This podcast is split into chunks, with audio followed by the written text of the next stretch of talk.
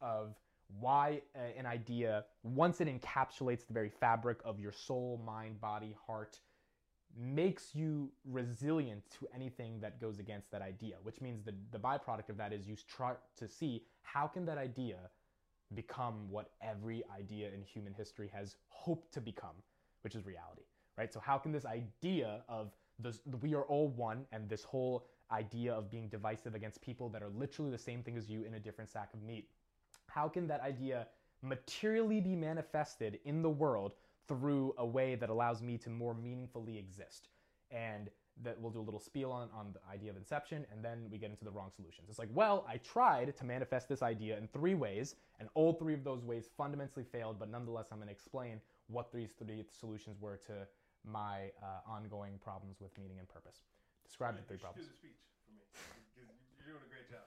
Well, we recorded it, so I'm going to use some of this. You can just repeat what I say. Enjoyable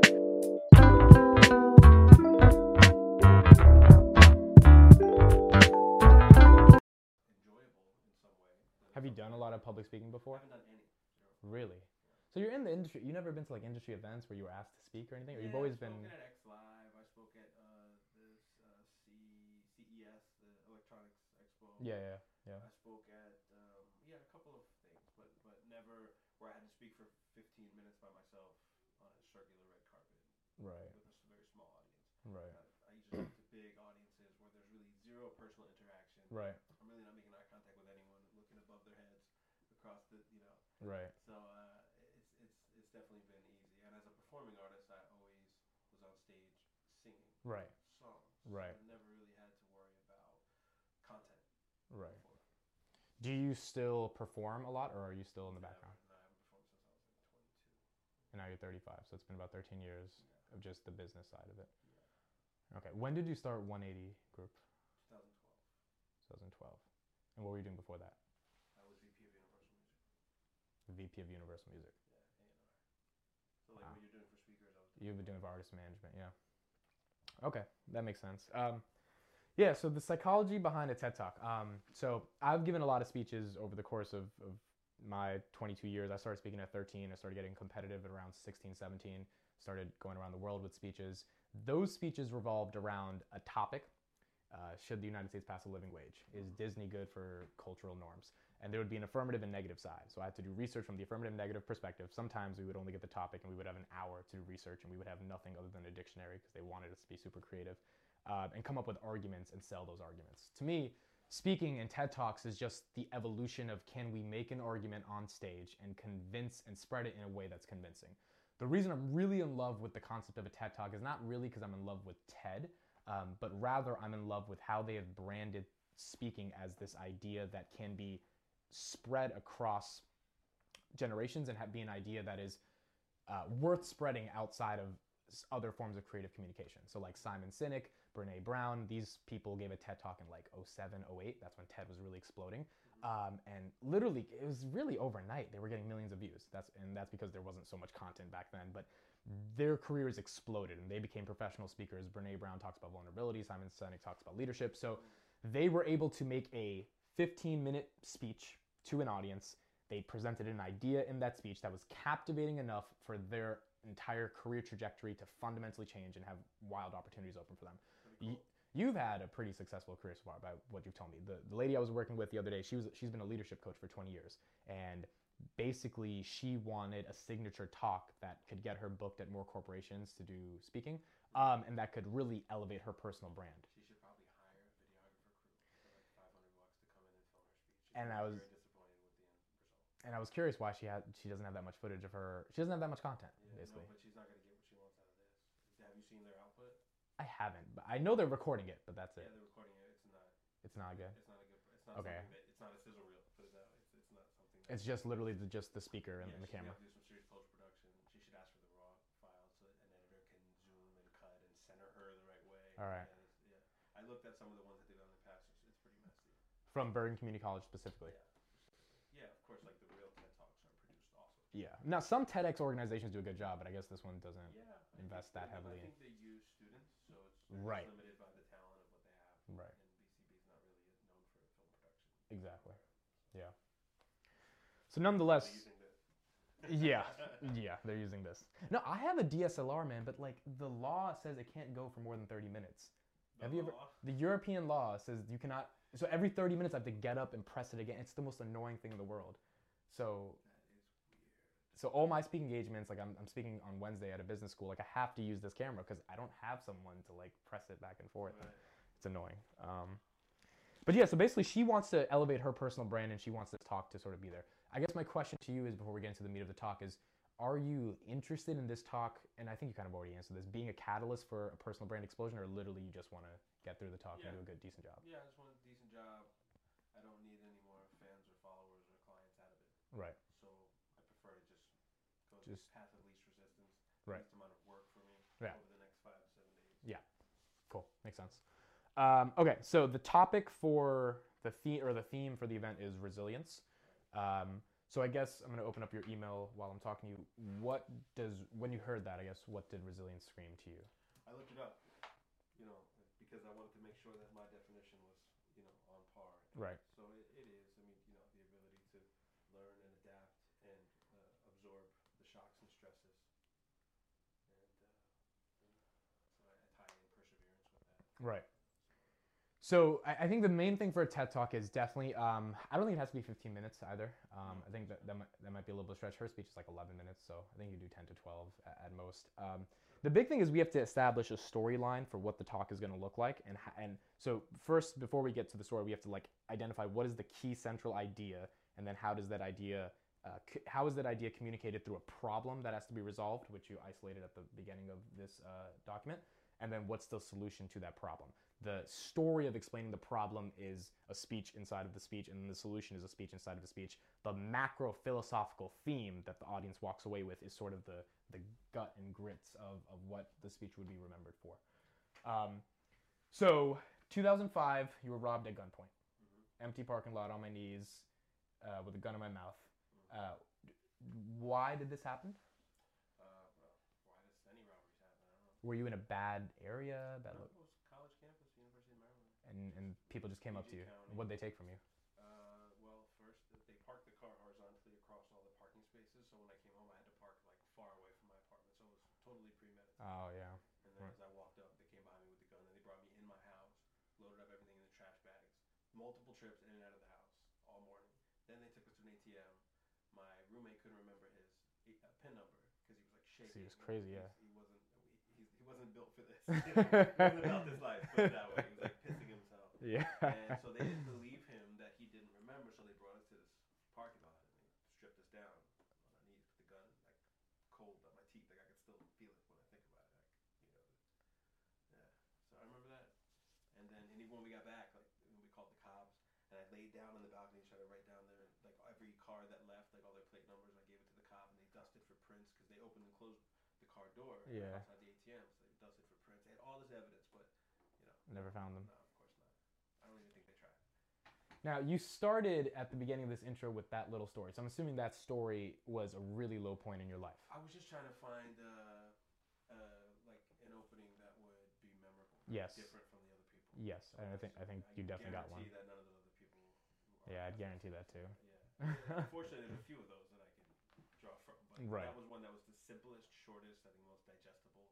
You know, like there's other like in Costa Rica, I spent all night phone booth holding it together while these little kids with 12 year olds holding shanks trying to rock it to get me out because it was garbage. Wait, hold on, hold on, hold on, hold on, hold on. You're in Costa Rica. You're in a Yeah. phone booth. Yeah, I'm in a phone booth because it's garbage night, and I'm walking home to my hotel, and there's this like pack of kids, just wild kids picking through all the garbage. And this one kid goes "You promised me in English, like the only English he knows. You promised me." And they were following me. So eventually, they were following me to the point where like other kids were coming in the other direction. At some point, I realized like, okay, fight or flight. And so I started like running through the park, and there was a phone booth. I jumped in the phone booth, I held it closed, and they're like holding up shanks and rocking it, trying to get me out of the phone booth. And what happened? They, Long story short, I went to the uh, airport and they kicked me out of the airport because the airport's closed. It's not open 24 hours. So 12 o'clock they kicked me out. I had to walk to the American embassy and then they had to call. They had to wait till like 9 a.m. U.S. and then call and get a, a, a copy of my passport faxed over and then they gave me this like packet of paperwork to bring to the airport and they let me back into the U.S. at that point. But yeah, robbed in Costa Rica again in my underwear, which is apparently my favorite thing to. So the kids took everything from you because they were holding up the knives to you. So Uh, had to- yeah, they all had shanks. I mean, there was like 30 of them. Was, yeah. And they took all everything. These little black beady eyes. You promised. You promised us. Promises what? I guess that's just what they learned, like how to beg in English. Wow. Yeah, there's a few more, but I won't waste your time. Uh, and then 10 years later, you're on a personal and professional high, taking a company from zero to 100, hit the Incas 13 fast. Okay, so I think we already have a rags to riches story, which is good. Quick, like in the first minute. Yeah, yeah. And I think that's important because that immediately gets people's attention and makes them want to grab on. It, it establishes ethos and credibility for who you are as an individual to go from something that low to something this high, um, particularly from the things you mentioned. I So the way I would, I'm just going to use your entire structure because I was going to write it on a whiteboard, but I think we kind of have it out already here. Um, the first, I, I would in, I would include both stories actually. Really? So for the first 20 seconds, I would say the robbed and the gunpoint thing. But before I get into this, how uh, how compulsive are you to make this to do the speech verbatim?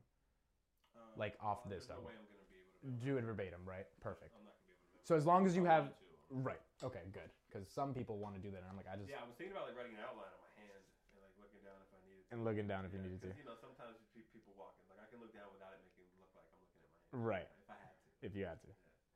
Uh, yeah, I have some experience from that in, in high school when I had to pass that test. yeah, I mean, hopefully I don't have to, but I really like. I literally have like 18 hours of work per day, and so I'm just not sure how I would memorize. You're busy. You're a busy guy. Yeah. Yeah, so I would introduce those two stories um, just because I think the second story even adds a little bit more depth to some of the stuff you've been through. Um, so the first story, gunpoint, uh, describe it in detail the way you did to me. It's not in detail written here, but I'm pretty sure you're just writing down so you have a. No, no, that's how I would. I would. That's how you would I say it? Go, I was just gonna breeze over it. Okay, you're just gonna breeze over. it. Yeah, I was just gonna basically establish. Look, some bad shits happened, but here's what I here's what came of it, and then you know, let me tell you in between how I got to this point, how I was able to manage my thoughts. Okay, so victim of them, and then I learned how to manage them. so that's not okay. So the reason you're rising over it is because that's not even your dilemma. Your dilemma is a lack of unhappiness, lack of stress. Yeah, for sure. Well, all of this stress manifesting in, in my body through all the different d- disease and this and that, Right. autoimmune disease, and, you know, celiac and the other stuff. And I have herniated disc in my back. I mean, there's so much shit health wise Right. that I started to become victim of my own thoughts. Right. Started thinking like, well, how can I do that? And this is when you're at the height of professional success as well. Exactly. Okay. Uh, so search for peace. Now this is where you're kind of thinking, okay, I have a lot of professional success. I've made it through some of the really worst situations. Now I'm trying to figure out what is going to get me to be at a place where in my life where I have stability. It's more like, uh, okay, so I, I checked all the boxes: friends, family, money, success. Why am I still miserable? Right. I think that's good. I think that's really good because I think that's kind of relatable to what we have to deal with today, especially in the area of mental health that we're talking about. A lot of us, especially Americans, I mean, we are so abundant, we have so much stuff, but yet we're still longing for something. Yeah. and um, you know, in other places they're they're longing for everything, and it's totally different. Um, okay, so I think this is what we can do then. So we're gonna breeze through the problems in the beginning. Um, I think you can describe two of those problems, and then ten years later, you're on a professional high. You build a big company. You don't want the TED Talk to be more so about the process of building that company. No. I'm assuming. So you want- I mean, unless you think it's, I don't know. I think it's interesting. So we uh, we're either talking about the process of building a company from zero. If I was talking to like a business school or entrepreneurs or something, I think that would be the. That would be something I a feel little. like I'm talking to everyday like mom and dad and sister and brother and trying Right. to make something more relatable. No, I agree. I agree with you 100%. Yeah. And audience demographic wise, that's a good analysis as well. Um, okay. So now we have a dilemma that we're, we're not ha- necessarily happy. And then we have the search for peace. So, what is the solution, in your opinion, to the, Well, the dilemma? my first solution is you know let, let's just I'll, I'll withdraw. So you know let this scar tissue harden on the outside. Yes. Don't be open. Don't be trusting. On guard. Yes. But that made me feel like I was on a hamster wheel. Right. and that you know I wasn't getting anywhere. That I was I wasn't making any new friends. I was living check to check. There wasn't any joy or abundance in my life. It was Right. Just scarcity. Always like trying to protect myself. Now, when you were living check to check at this time, it, the did you not have enough financial security to? This was after I'd sold. This, okay, okay, got you, got you, got you, got you. So, so, so the selling of the company was part of the process of trying to find peace to find peace. Right. as well. Yeah. So I was moving to Puerto Rico last year. I'm still trying to find peace. So, so you're not in 180 South Group anymore, I'm the chairman, but I'm not the CEO. and so you gave up that position in order to reduce the amount of time. Yeah, exactly. Interesting. The day to day. How many employees does the company have? Now, uh, 120 something. And it's located in NYC, right? Uh, the headquarters. The headquarters, yeah. So it's still it's still a pretty pretty busy operation. You're just not involved in the nitty gritty Yeah, stuff. I You don't deal with. I don't let any of the clients call me, which is the big deal. Because at the beginning of the company, all the clients were my friends, Right. the artists that I. Had managed. Yeah. Yeah, so my clients were Katy Perry, Miley Cyrus, Rihanna, Will Smith, right? So I'm more babysitting than I am managing. So. What do you mean by that?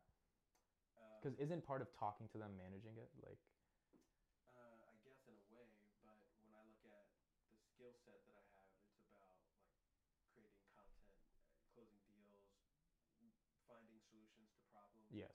and not like let, let me let you talk to me about your marriage problems, Ah. or uh, hey, let's make sure that so and so is not in the same room as so and so. It was like more babysitting and Yeah. politics, and, and really wasn't doing anything productive. And these high profile people were confiding in you over their personal problems that you didn't Yeah, need to worry because about. They trusted me more than they trusted a lot of times in their, their own managers or agents. Right. They were just money. Right. Money was never my approach to my clients. Right. You know, it was always about that personal interaction. Right.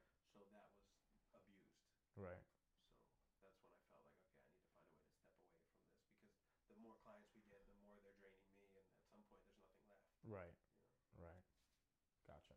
Okay, that makes sense. Um, now the wrong solution. So you let the scar tissue harden me, no bun in sight. You weren't thriving, so you, you gave up a lot of the success you had had in order to take a back seat. But now you're still you're still longing for meaning and purpose. That seems like that is the the theme that's going on. That's right. That's where we get into spiritual arts. Um, so this is where it seems like from when I read it last night, this was a lot about self awareness of the self, or like the self in relationship to what the purpose of the self's existence is. If I want to get really weirdly Yeah, spiritual with it. that the first part is understanding that you know there's a separation between myself and my body that I see in the mirror. Right. That was the first thing, and then secondly, okay, so if I'm not the body, then what am I? What are these thoughts? And do they come on their own, or is there a catalyst or a synaptic trigger of sorts Right. that makes them appear? And then how do I control them instead of be a victim of them? Right. That was kind of the process that I went through. Gotcha. Okay, that makes sense to me. And then the resolution. This was just sort of One of the tools. One of the tools that through. really helped me,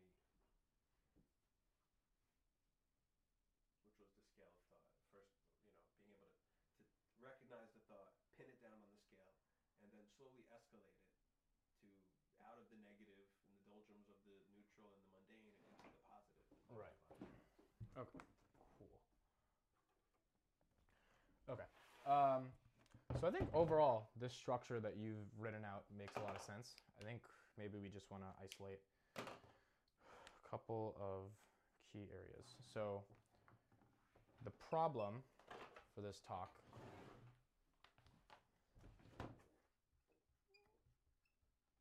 is going to be lack of fulfillment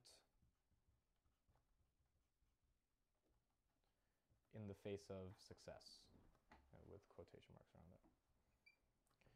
So one of the biggest things for a TED Talk um, is really making sure this problem is felt by the audience. Uh, one of the speakers I had, he was trying to create a solution around a problem, and the biggest thing for me was like, is this even a problem in the first place? Because if it's not a problem, no one's going to care enough about the solution, and that's the same about business as well. So I think the biggest thing is making sure we figure out is the problem meaningful enough to be talked about in a way that's relatable and universal to as many people as possible. I think it is a good idea we decided, or you decided, right, that the problem should not be the, the struggles of building the company, which are probably a host of different problems, but rather what comes after we get to that standpoint. Now, given your age as well, you've lived long enough to go through bottoms and ups and bottoms and ups to the point where you had to make a decision about what was going to happen uh, once you've achieved a strong level of- success in order for your own mental health. So I see some possible themes aligning here uh, of mental health, obviously, and we can maybe nuance that a little bit so it's different from status quo conversations. Uh, Self awareness. And then I'm just going to write a big R for resilience. I think resilience, the way you looked it up, is, and the way the traditional definition definition of it for the event is not giving up. Something happens, there is an obstacle. Mentally and physically, you're going to be resilient against that obstacle in the face of what other people think, uh, simultaneously making sure that you keep your own identity secure while trying to uh, uh, move past that obstacle. So for you, resilience seems to be in the face of a problem that is bringing me a lot of success, it is not fulfilling me happily. So I think the universal theme that we're going to try to get the audience to to feel is that you can. It's kind of what Jim Carrey's saying nowadays, which is like, I wish everyone was rich and famous so that they knew, so that so that they could realize that it means nothing to be rich and famous. It's like I the the theme that I guess we want the audience to feel, especially because they're more older and they're more parents and they're probably not at the level of you know macro level CEO type of company success you have, is that you can have a ton of amazing things happen in your life you can go from the bottom, you can have a true rags to riches story, and then at the end of that, you can still feel that there is some level of uh, lack of feeling and meaning and purpose in your life in the face of all that success that was achieved.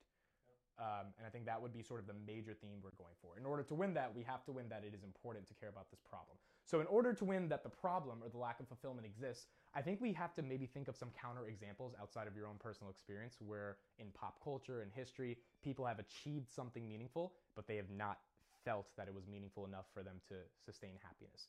Which brings up a broader question of, I guess, what is happiness if you had to define it? I think happiness is more about having all your needs fulfilled Right. and your desires spontaneously accessible.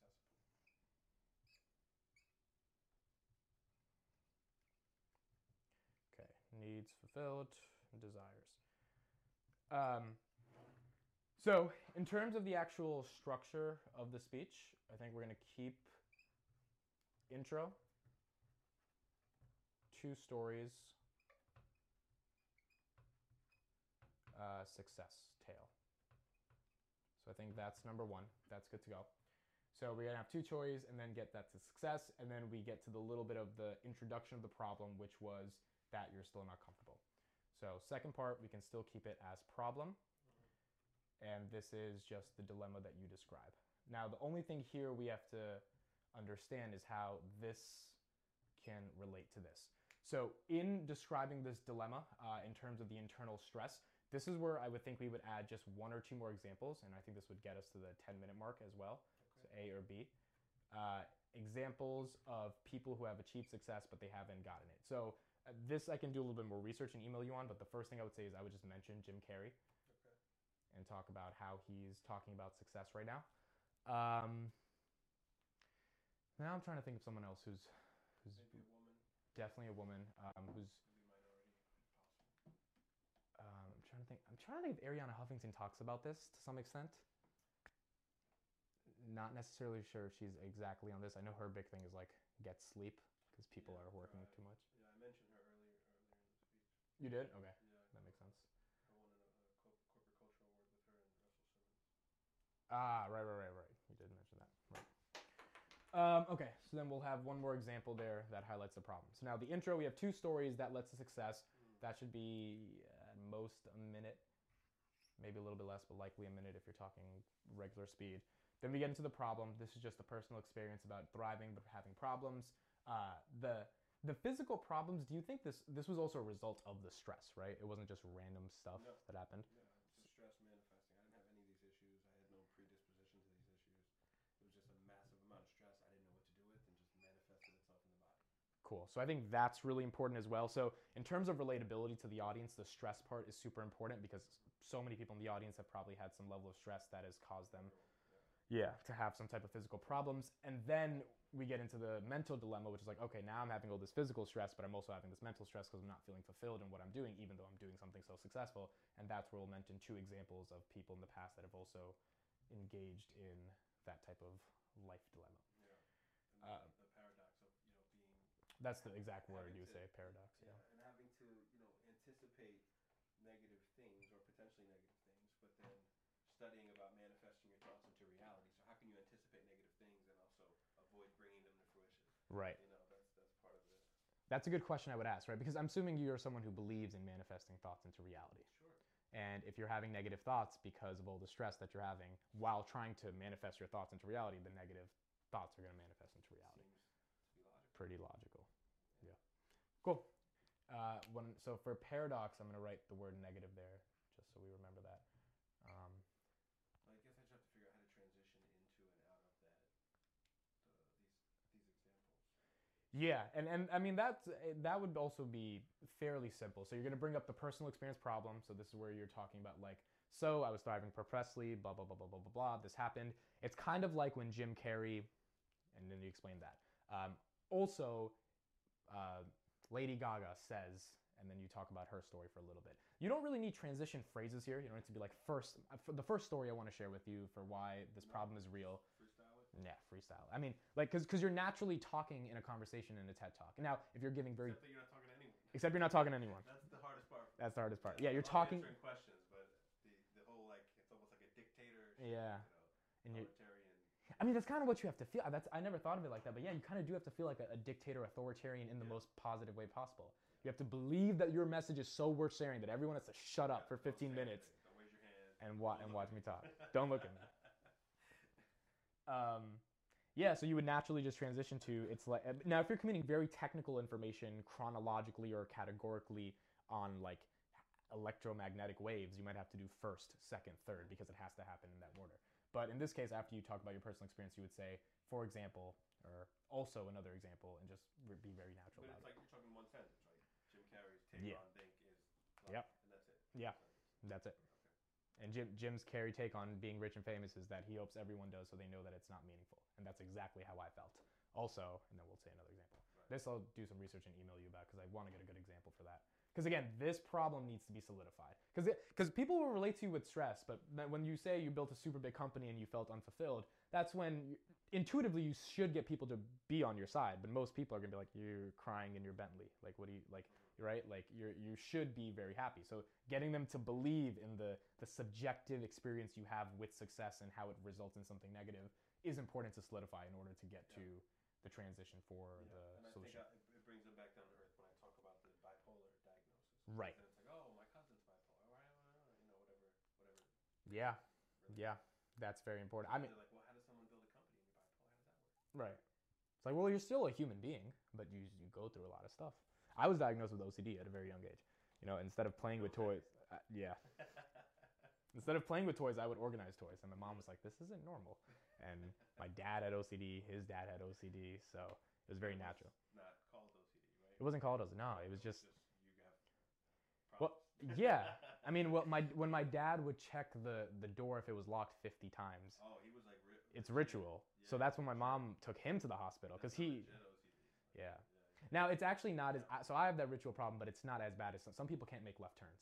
Right. Like it's re- like you know it takes an hour to get. 15 times? Yeah. That was his number? It was sometimes more than 15. Oh, so it just depends on how. It, it, it just he would lock the car, get in the car, had to go back to go check, come in the car, had to, now it's a lot better now. He's he's about 60 years old, so it's a lot better. But when he was in his 40s, 50s, I mean Did that's you ever talk to him about like what goes through his mind like that? I mean yeah, he just said he just said he's protecting the family and he has to make sure the house is locked so no one breaks in. So he well, he would true, but why 15 times? well yeah I mean What's and the significance of the amounts? Like when do you stop? When is it enough? yeah there is no significance. And- oh, there's no number. No, there's no number. No no no. So some people I get what you're saying. Some people have an even or an odd number. Right, right, right. Yeah. like. He just had to do it until he was fulfilled. Until he was sad. And I kind of feel the same way when I was little. Like when I would turn the light switch off, it would be like five times. Like let me do it another couple times, another couple times. For what? Like, It's for good measure. it's stupid, man. And it's like that's why when people joke about like, oh, I'm a little OCD, I'm like, no, you don't Yeah, really, no, you don't really get what a little right. OCD No, is. It's become a part of like the pop culture. It's an adjective now. Yeah, right. Yeah, it's it's it's it's rough, and I got a lot better over it. But I think me and my dad just overthink a lot of things, and we do rituals, but we're not as bad as some people that literally cannot. Yeah, there's a lot of degrees. Yeah, it gets rough. Um, so you were diag- What age were you diagnosed with that? This was uh, two years ago. So so and have you felt always bipolar your whole life? No. No, I thought. I mean, there was always this ping pong match going on, but I just assumed it was me logically looking at every potential perspective, Right. looking at both sides of an equation. I didn't know that there was a classification for it. and did you have to start taking medication for it as well? Yeah, they started putting me on medication, but it, uh, it was terrible. Some was, I mentioned, it makes me Yeah. sick, fat, tired. Uh, one made me feel like I was just like shaky, jittery. One gave me terrible nightmares. Right. So that's when I continued to search for other solutions. Right. Right. Okay. So in so that would be the problem. I think the third thing is kind of what we mentioned, the wrong solutions. Mm-hmm. So this would be you mentioning the diagnosis, you mentioning the drugs that you took, how it never Eastern, Western medications, all different therapies, treatments. getting in yeah getting into a bunch of different thought processes in your brain for Right. what could be the right solution blah blah blah blah blah to See a breathing coach. I went to Madhuban, India. Yep. You know, crazy. you went all the way to india just yeah. So that maybe That's that where I learned the BKs. Right? yeah, yeah yeah. That's what i imagine yeah. I was gonna ask that. Um, okay so there's a bunch of wrong solutions just a bunch of dots. You already know all those solutions. Um, so i would mention those wrong solutions. So i mean we can solidify them into like three to five i would mention. Like I, I would think before the talk there so when you're in this phase of the talk this is probably at this is the two minute now we're at the four minute mark or three minute mark. Um, there are three ways i try to solve these problems all of them failed. The first. And this is where i would get chronological. Blah blah blah. I explained the first. The second i got diagnosed then they took medication. That didn't work. Third i went to india. That didn't work either. This is the part of the talk where i think maybe we can establish a little bit of humor. Is that something you're into or Yeah, I No. see something like, uh, like you know, this, this is when I started to learn about uh, the journey of the soul, yes and then I mentioned how we're connected to the source of infinite uh, energy and Yes. And no, I'm not talking about Google. yes You know, something like Okay. Like little, know, okay cool so little little jabs just, here just something to wake you up in case you fell asleep for the first half. yeah which which you which you Well, have a good story more with it. so you shouldn't want you know i mean i don't think they should fall asleep for the for the first three four minutes yeah don't know what time I'm going. you're right they might be done by the night time you're gone I'm going at four o'clock. It's over. um, so let, let's solidify it down to three so you want to do eastern uh, you want to let's do india bipolar and then what's the third solution that you tried Um, uh, yeah, so, so definitely we should mention pharmaceuticals because that's what everybody can relate to, right? So after my doctor diagnosed me, oh, no, the doctor sent me to the behavioral health clinic. So let's do behavioral health, cool pharmaceuticals, and then the, the, india uh, mindfulness meditation stuff. mindfulness was india cool india pharma behavioral health now what uh, category would the google joke fit under Uh, that was at the end. that was at the very end of the presentation okay No, no, no, at the end of this section. So that would be going into the the meditation. the med- so that's soul, okay About blah, blah, blah. I learned that we're all connected. There's this and that's thread. and that's the actual solution the when you're learning about the soul Yeah. that's the yeah, actual thought that I- process I, that I, I, I stumble. in that process Yeah, okay Yeah, I stumble and then go back to it. so finding the soul and i'm going to type everything up here and i'm going to send you another document so don't worry about that finding the soul finding the soul and then the google transition is going to be there for humor Right. um, and, I go into, and I can go right into the scale of thought if, if, if we're not, uh, you know, if we're at the right time. Otherwise, I think I have a couple other things to fill, fill time if we need it. So before we get to scale of thought, um, just in terms of the wrong solutions, and so th- the reason I think the psychology behind this being humorous makes sense is because it's kind of like everyone in, in our lives tries to solve a problem at one point, and we usually go about solving a big problem in our life in a funny way. So like think about it when you're having an existential crisis, you start buying a bunch of self-help books. It's like that's not really going to solve your existential crisis. It'll give you a little bit more knowledge about what it means to be alive, but Tony Robbins isn't going to solve the fact that you think you're going to die, right? So going to date with destiny, you know, is not going to solve your entire problem. Um, so I think in this case we can make a humorous uh, joke out of three different things that you've tried. Three is like just a good number to solidify it, um, and get the audience to feel like not only am I human because I'm struggling with having success, but I'm also human because I tried to solve this problem in a variety of different, in a myriad of ways, but I couldn't come up with the solution. And this is where I think it can get a little bit funny, potentially give it a little bit of virality because funnier stuff people tend to share, people tend to like that stuff more. Um, So what are you thinking? So India. So just describe to me you what, what how long did you go to India for? Uh, I went there for two and a half weeks. Okay. And you went to say the city again? Madhuban. Madhuban. And you stayed at a I stayed at a retreat center. uh, by yourself. Yeah. And so, so okay, so I'm thinking of it. So how compulsive was booking the ticket? Was it just like India? No, I went But- to Peace Village first. You went to Peace Village first, Yeah, okay. And then they said, and then they were advertising that they had this trip. So I was like, yeah, this is great. I had a good time. I learned a lot. Let's make it happen. And how many? And this was two years ago, or This, no, this was um, 2016, so four years ago. four years ago, 2016. Five years ago, 2015. Five years. And do you remember the month you went? Um, it was hot. I think August, September. August, perfect. Okay, that's funny. Um, so you go to this Peace Village thing. You learn about spirituality through the Indian perspective, Yep. um, and then you decide how. And then how long does it take you to book the ticket after that? Um, I booked it on site. Wow. Okay. I think so. I think that's already humorous right there. So you go to Peace Village. You're like, let me go get some mental health training from Indians because Yeah, Indians seem to be everywhere. Nothing I else is even- working. I didn't know it was all Indian at the time. Yeah. I just saw it that it. I was. You know. I was. I was actually looking up um, uh, mindfulness rehabilitation. I looked up uh, digital. Uh, did, uh, what's the word? Digital detox. Ah. I looked up stuff like that, like you know, just re- retreat centers for meditation, meditation centers. Right.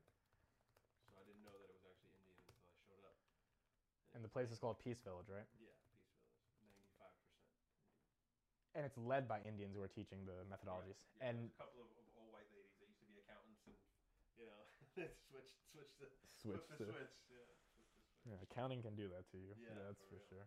Um, yeah, so I think the humorous narrative here is you you looked up how to solve these problems, whether it was a digital detox, whether it was mindfulness rehabilitation, and I'm assuming through Google you found this thing. Correct. Through Google, through social media, uh, you found through the thing that was causing me some of my anxiety, maybe if, if, if that is true, uh, you found your solution, which is Peace Village. And pharma, so this was the bipolar stuff? Yeah. This One- was just uh, drugs? Yeah, yeah, this was that. Yeah. Okay. So the, the doctor sent me to behavioral health clinic, and then he prescribed me a whole bunch of stuff based on the test. So he saw I was, you know, bipolar, general anxiety disorder, depression, blah blah blah. So he gave me all these different medications. I'll try one for a couple weeks, come back 20 pounds heavier. Try another one, a couple weeks, come back sweating. Hmm. You know, like, they, they were all had terrible side effects.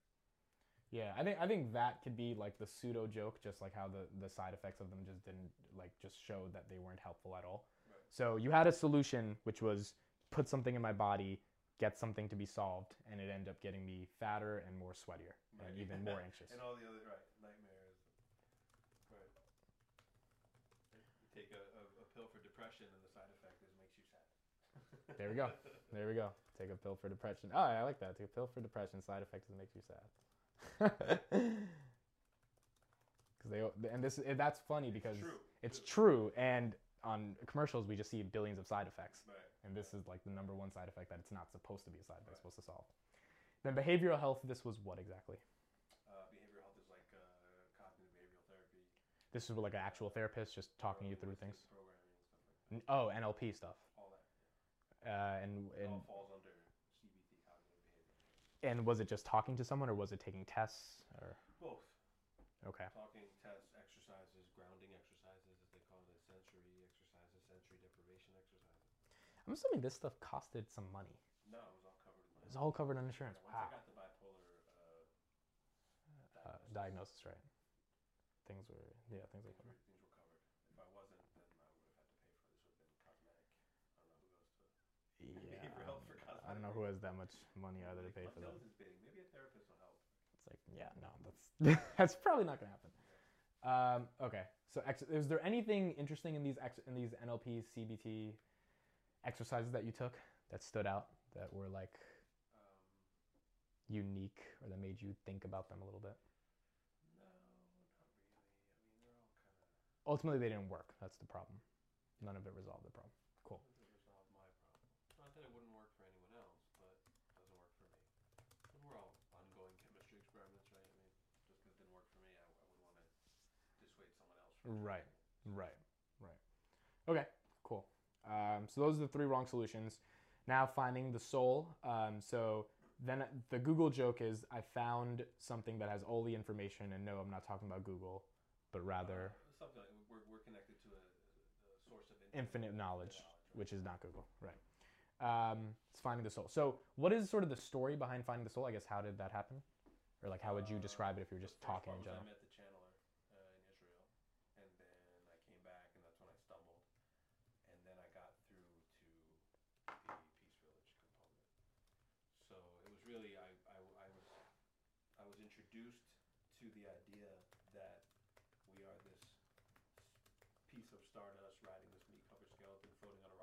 Mm, I okay. introduced to that, and then through the through that's when I hardened. Okay, you know now I get it. I'm, I'm not gonna I'm not gonna open up. I'm not gonna be you know trusting. I'm just gonna just do me and just keep everything that I have.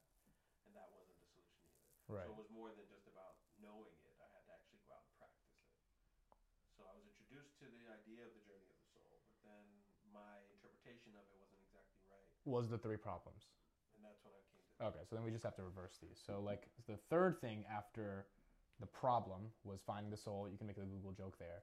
And then the fourth thing is all the wrong solutions that resulted from finding the soul. So when you were when the Israel thing is this sounds to me kind of like a like a recognizing your mortality thing. Did it have to do with death? Like so when you say you were just riding stardust, right? And you're just this sack of meat in this soul, like did, did that trigger a sense of like d- death means that none of this matters and that I should just find purpose in this existence? Um, I think it uh, it helped me to understand that we were connected. So it, it solved some things in my brain. Like it, it helped me to understand that we're the same. Like things like you know, like I have I have um, like my, one of my uncles is super racist, Right. and I always wondered like you know how, how did he get that way? Yeah. He doesn't understand that we aren't all connected. He doesn't understand that we're from the same source. Right. So I think that uh, that fundamental knowledge ensures that I can always stand up against you know inequalities and things like that because I don't believe it. I believe that we are all from the same place. Versus Right. when I look at some of my family members, they don't have that knowledge, and so their beliefs are completely different. Right. So I, I definitely attribute that type of knowledge to my ability to think clearly. You know. Right. And this is really interesting because your dilemma is you're super successful, but you have all this stress, and that's causing all these problems eh, of just like of, of, of, of existence. And recognizing that we all are one human race at the end of the day, right? Like at its very core. That to you created a level of clarity that you can live each day with a little bit more of a meaningful mindset. I guess what I'm struggling with is finding the, the link between recognizing we all come from one place towards your specific problems being solved. Like, what framework did that provide for you? Yeah. So I think that the recognition was just the first step. It was like the introduction to the idea. Yeah. 'Cause I wasn't ready for the whole kit and caboodle yet. Yes. So what, once the idea was introduced to me, then my, I put it into practice as saying, okay, then I don't really need anyone. I'm here on my own. I'm born alone, die alone. Like I don't need to, I don't need to share. I don't need new friends. You know. But that's when I felt I started feeling caged in, closed off, and I wasn't. I didn't have any fulfilling joy. There was nothing I was a part of that had a greater purpose. So I continued to search for those solutions. So, so when you got the idea of a human race, that the inevitable result of that was after these wrong solutions, basically isolation.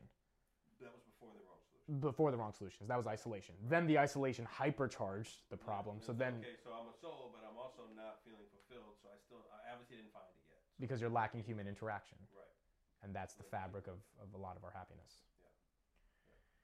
I So- watched something on Netflix last night that showed that when we come out of the womb, we're, we're the most social, Hmm. and we condition ourselves not to be social. Right. Interesting. Yeah. Babies come out and they already recognize social cues. Uh, yeah, yeah. And then we get into the scale of thought. Okay, so explain this to me. So this is a methodology that I believe you're using in this speech in terms of positive and negativity. This is going to be what uh, I guess the speech is remembered for in terms of the met- the call to Yeah, action, right? Right. What do you take away? Yeah. Yeah. What would be your scale of thought? The scale of thought is is essentially the idea that every thought that we have in our brain can be pinned on this scale, which is like like my arm. It goes from negative, wasteful, or mundane, neutral, positive, divine. So it's a Right. diagonal line. And so any thought that we have, pin it on the scale, escalate it up. And so because the brain learns on rehearsal and repetition, do this for a while, and you naturally begin to produce more positive thoughts. So example one: walking along the sidewalk and you see a shiny watch in the middle of a busy street. I hope that watch gets crushed by an oncoming car. That's negative. that, that that's kind of funny as well. I wish I had a watch like that. Wasteful. Why is that wasteful? Uh, anything that's would have, could have, should have, there's there's no purpose. You, you can't do anything to, to change it. So it's a thought that, that there's no action that you can take. You can't change it. Right. And this little methodology you came up with yourself, just thinking Uh, of it's an interpretation of stuff I've learned. of stuff you've learned. Yeah. Right. Neutral, the watch is gold and silver. Positive, that's a night watch. Divine, I'm going to give this watch away to someone who needs it more than me. I like that. Walking along the same sidewalk, eating a sandwich, you see a colorless dog. That dog should be locked up in a kennel. I should have crossed the street earlier. The dog looks sad. I hope that dog finds a good home. I'm going to give away the rest of my sandwich. Now, the, the way you tie it together is by becoming more aware of our thoughts and rephrasing them to ascend the thought of scale, we can remove the negativity and wastefulness to create more positive thoughts. Now, so this was what solved your eventual Yeah. mental health issues. Well, ongoing. ongoing, right? But at least gave you a framework to to move beyond a lot of this stuff. Cool. All right, so we have the intro. We have two stories. How it leads to uh, leads to success from those horrible moments. That will take a minute to sort of set up the framing. Problem, the dilemma. We're gonna have two examples under the dilemma. The dilemma is your personal experience. All of this is categorized through two things: immense level of stress that leads to these problems, and the paradox of uh, financial economic success with lack of fulfillment, which is a universal paradox that uh, a decent amount of people should be able to deal with. This will take about two minutes, maybe three minutes, give or take, to set up that problem. Then we get into finding the soul. So this is the introduction of the beginning, and you can probably mention the Israel story, Israel story if you like. You don't have to, but I mean, you did in there, so you probably can. Um, and this is we're gonna we're gonna have the Google joke and the transition, and uh, this will be the introduction towards recognizing a, a an idea that fundamentally begins to change the trajectory of how you conceptualize human existence at its core. Then we have wrong solutions that are an, that are a byproduct of this idea. Uh, this idea. I'm trying to think of what's the verb of inception. Incepting your brain. um, I think it is. I think that's it. So, and you, I'm assuming you've seen Inception. So, maybe we can. And I- again, I'm gonna type all this up, and I'm gonna write out little suggestions by tonight, so you can have ideas. Uh, maybe we can put in a little 30 second thing about Inception, not the movie itself, but the idea of the movie, which was an idea that becomes so powerful that goes into your brain. Not only can you not get it out of your brain, it becomes hard to distinguish that idea from reality. So for me, like once I recognized I was gonna die, and I mean really get conscious of the fact you're gonna die, like I, I just could not stop thinking about the fact that one day I cannot eat chocolate chip cookies. And I love to eat chocolate chip cookies. And there's gonna be one day where I like there's no more chances to eat chocolate chip cookies. That idea has resulted in me trying to build a company that's based upon those philosophical principles. Maybe chocolate chip cookies. One day. one day.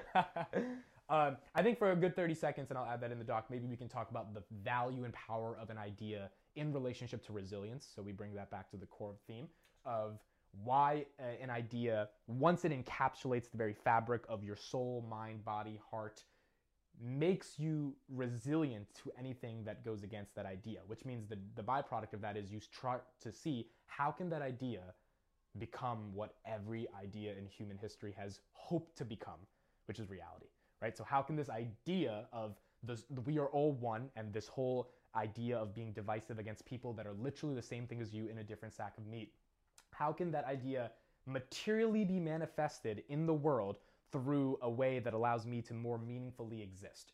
And that we'll do a little spiel on, on the idea of inception, and then we get into the wrong solutions. It's like, well, I tried to manifest this idea in three ways, and all three of those ways fundamentally failed, but nonetheless, I'm going to explain what these three solutions were to my uh, ongoing problems with meaning and purpose. Describe the three problems. Do the speech for me you're doing a great job. Well, we recorded it, so I'm going to use some of this. stuff. You can just repeat what I say. okay, good. Um, cool. Wrong solutions, and then and then after wrong solutions, we get into scale of thought. Um, the trap. What was the point of this part? You know, it could be. Ta- I, I was I was looking and researching good stories, and, and uh, something about it said like, once you find the solution, present a potential trap. So I Ah, yes, yes, yes. so Now I know what you're saying. One of the things that, that I, I, you know, sometimes I, I've, I've gotten to the point in my life now where I've, I've avoided this trap, but at one time I felt like fixing people's problems were, was my skill set. You wanted to save other people. a lot of people from learning their own lessons that way. And so I wanted to talk about the law of detachment, but I wanted to tease that as being like a next talk kind of thing. Even though there might not ever be a next Yeah, I was just about to say. So you're interested in you're interested in doing the speaking no, thing? I felt like that's how you're supposed to set it up, you know. So Um, as soon as you said trap, I thought the give a person a fish they eat for a day, teach a person thing, how. Same exact thing. Yeah, exactly. And and you feel passionate about including that in the speech. No, it's okay if it, if it doesn't fit. I'm just trying to think what is the value of it. Yeah. The, the, as we move our thoughts up the scale, we discover more divinity in and around us. But let me tell you about the trap I fell into. Consider myself a sharp guy, and while I often like I like to help other people. So as we use the method of the scale of thought, which is what we described, sometimes we can fall into a trap, which is that we become so so positive. so positive. Yeah. That's the right thing. So positive, we try to. This is actually a really good problem, though, that you're describing here. Because I've had friends tell me I'm generally, I guess maybe you can tell, an optimistic, positive guy, and they don't like it a lot of times. They're annoyed by it. They- they- Then and- you got to have one friend you keep around you that is negative. yes, Yeah. Misery loves company, right? well. Yeah. No, no, no, because he, he'll balance you out. So when people see you as a pair, like, oh man, you guys are a great partner. Yeah. Like for your business partner, you should find someone that's a realist. Like That's super pragmatic, super yeah, not dreaming. Like, right. If it's not logical, then he doesn't it doesn't make any sense. No, I actually, I actually do need that type of person. You're right. Um, no, I think we can include this at the very end, and, ju- and just as like a little bit of a warning at the end. Um, as you use the scale of thought, just remember that sometimes you may become too positive because these thoughts may, because something that's supposed to be negative, like a death in your family that you're supposed to deal with, Right. you turn it into something Right, positive. And you become so detached that people are turned off by it. Right. You know? Got you. Okay, I will include that in the outline I sent to you. Um, and in the closing, understanding kindness and gratitude can transform us to become pillars of strength. Wishing you all a peaceful, productive week. I think the closing. So there's I one. need something strong. I really, as you can tell, I ran Yeah. Out of time. Yeah, absolutely. I ran out of time. So. One of the things in the closing that I really like to do is attach, uh, create a metaphor or an analogy, and attach metaphorical symbolism to that analogy that is cohesive with the hook. So, real quick example: uh, a lady who's doing a talk on resilience, she's going to talk about a cream cheese and jelly sandwich at the beginning of the talk. What is a cream cheese and jelly sandwich? I've never had that. I don't know if you've never had that. I have actually. Is the- on a bagel shop. Wow. Okay. So she she thought it was a real. She says like everyone has them. I'm like I don't think any people eat this stuff. This is a cream cheese and jelly. That's ridiculous. But real thing. No, really is. Yeah. so her five year old. Uh, uh, lettuce and cream cheese. Yeah, that one. and I have not That, that one. my favorite one, too. I feel like I would be okay with that. The lettuce. Stacked with crispy iceberg lettuce. Uh, no, no, no. That's disgusting. that's disgusting. I don't want no crispy iceberg. Um, her her five year old used to eat these sandwiches, and then he came home one day and he was like, "Mom, stop making them. The kids are making fun of me because it's not peanut butter and jelly. It's not cream cheese and bagel. It's cream cheese and jelly." And she said, uh, "You have to eat that sandwich uh, in order to be resilient against what other people think." So then she gets through her whole talk. Um, so the beginning is that little story, and then she says, "When I think of resilience, I think of women's leadership," which is her talk. So she used that story to bridge into women's leadership.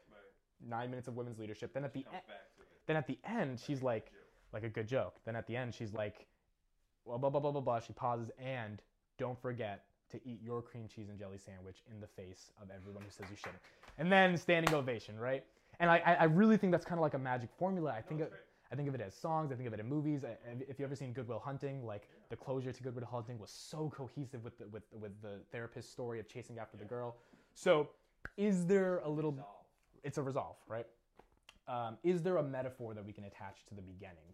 I'm thinking the story. So there was a gun in your mouth and there were shanks on you. Know, there's uh, at least two or three times I mentioned something about underwear. There is. You did mention underwear. Yeah, Okay, so let me write down underwear.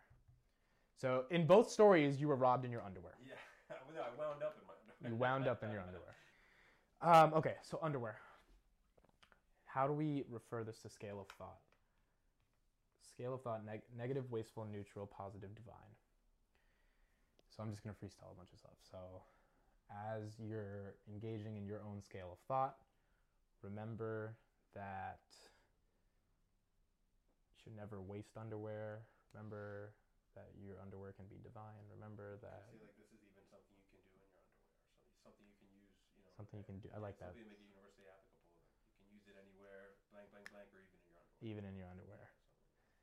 Gotcha. Okay, so that, that's actually yeah. I'll put some ideas in there. Um, yeah, I like that. So that just means that if this is true, that means subliminally but explicitly you have to stress underwear in the delivery of your speech at the beginning, Yeah. just so that And when there's one other one. So there's one in the beginning of the story, and then there's another point where so the transition is like so I forget it, it's in the it's in the text, but it's like you know so so here I am uh, In my underwear. computer scouring scouring for uh, solutions. Right in my underwear, feeling lousy and probably looking even worse. You know something like that. So this is, will be when we get to finding the soul. Yeah. Yeah, this is the search for peace type yeah. thing. It's like the transition of like me looking for solutions. Perfect. So it's going to be mentioned Yeah. basically three times because in the two stories, then this one, and then that it, sh- it should just click immediately when you say it, even in your underwear. Thank you. And then the clapping happens. Um, and then people should get it. Um, cool. I think that makes sense. Should I bring out one of those um, like t-shirt guns from the basketball game, shoot underwear in the crowd? Uh, I don't know if Ellen would be the most excited about that, but it's possible. Um, delivery of the speech itself. So I think we have content figured out. I'm gonna get this all sent to you, and hopefully we're both satisfied with the outline. Actual delivery. Uh, so you, you've been speaking before. It's not like you don't know how to talk. Um, the only thing I would say to stress is, uh, and this stuff pos- only one circular carpet, right? That's I, I can't pace. No, I think you can. You, Oh, can- you can Alright, then walk. we're Or, yeah, you can because it's gonna be a big that stage. actually my biggest concern is having to stay still. Now, now, granted, when you get there, if their light person is only on that carpet, you probably can't pace because. But that would be weird if the light doesn't follow you. That would be really in- inefficient and unpre- and It might be that way. it would be very saw the camera setups. I saw it was like one camera on sticks, so if you move, you're out of focus. really. Yeah. That's actually very inappropriate for a major production for TEDx. Major Um, production. I mean, like the, well, maybe, it's maybe we'll be pleasantly surprised. the thing is, this is going to be on a YouTube channel with 22 million subscribers. So I'm saying, like, it, it has a chance to go viral if, like, the content is good. Now, the production of it could be trash, but if the content is amazing. But yeah, so if it if it's there, you can walk around a little bit back and forth um, on the red carpet if they allow you to move. The biggest thing is you have to just be slow and you have to pause in certain moments. Um, I generally talk really fast because I come from a competitive speaking perspective, so you have to talk fast. Yeah, I do. I talk fast unnaturally. I have to slow. I have to consciously slow down and remember. And the other thing is when you're on stage, it's it, even faster you're nervous. yeah, the nerves hit different. And I've been speaking for a while, but when you get on stage, like the nerves hit different. Until you get into the flow of your rhythm and you know how to go back and forth and you're you're excited to share, Right. it, it's still a little bit nervous. Yeah, and if I, and talking too fast, if I get to the closer to the end too quick, I'm gonna try to fill with garbage, and that's when things could go left. Yeah. Yeah, exactly. Yeah, yeah, because now you now now not only have you kind of forgotten a lot of what you were going to say, you ran through it so quickly And you're already out of juice, and it's like and you're already out of juice and now you start making stuff up. And I've been in that situation. Too. Yeah. Yeah. not in speaking, but in other shit. And other shit. Doesn't go well. um your rate uh, so we talked about rate your pitch and your tone i would only get super i would get super quiet when you're describing some of the roughest moments so i was at gunpoint do a little pause have a little bit of quietness. Not i was at gunpoint like that that's kind of weird because that's too excited for something that's that deep. Um, the humorous stuff the wrong solutions this is where you want to be more upbeat energy passionate because you're trying to make something more funnier.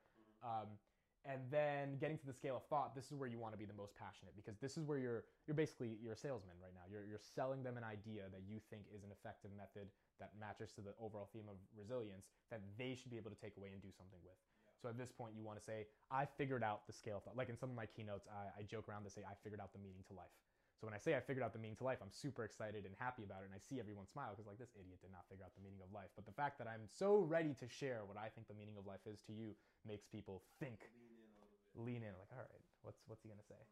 Um, so that's what I would be like on the scale of thought. But yeah, outside of that, I think this is it's a good talk. It's it's one of the better ones that I've that I've seen in the past three that I've that I've coached. Good. It was a freestyle yesterday. No, yeah, and and it makes sense given given your age and given how many experiences you have that and your creativity. people, though, aren't they? Or not? So one of them is 25. Oh, okay. The other one is probably in her 50s, but Okay. she's never given any of this before, so she really has to start from the bottom. So But but you're in branding and creativity, and the speech is just a brand, right? So I feel like that's why it was a little bit more easier for you to just recall on your experiences and create a narrative. That's why I go into my experience setting when I have too much rehearsal time. Exactly. And if, if it's your, you're speaking about yourself, it's naturally a little bit more easier. I would try to practice speech at least once a day, if 10 minutes is possible per day. Maybe that's a little bit too ambitious. I could do it when you say practice the speech off of what an outline. So I'm going to send you the outline by tomorrow, tomorrow morning. Practice off of the outline. you should you should look at the outline you should practice it the first couple times just off the outline and then it should become sort of native to you meaning when you see uh, intro in the outline dash two stories that two stories should become a trigger for what you're going to say now i'm not going to verbatim write out the two stories because you know the two stories so the way you memorize a speech is you have little parts of the speech outlined some little subpoints in them that serve as a Trigger. checkpoint for you to then talk about it versus having to literally see everything. So I would do that a couple times off the outline, and then I would just on your voice memos record, put your phone in the corner, record it, and just send it to me as an email, just so I can give you maybe the last second comments. Um, and do it a couple times, and then you should be good to go yeah, I think this is good. It's not bad stuff. Appreciate it, bro. I appreciate you coming yeah. and letting me letting me help you out. I'm excited for this.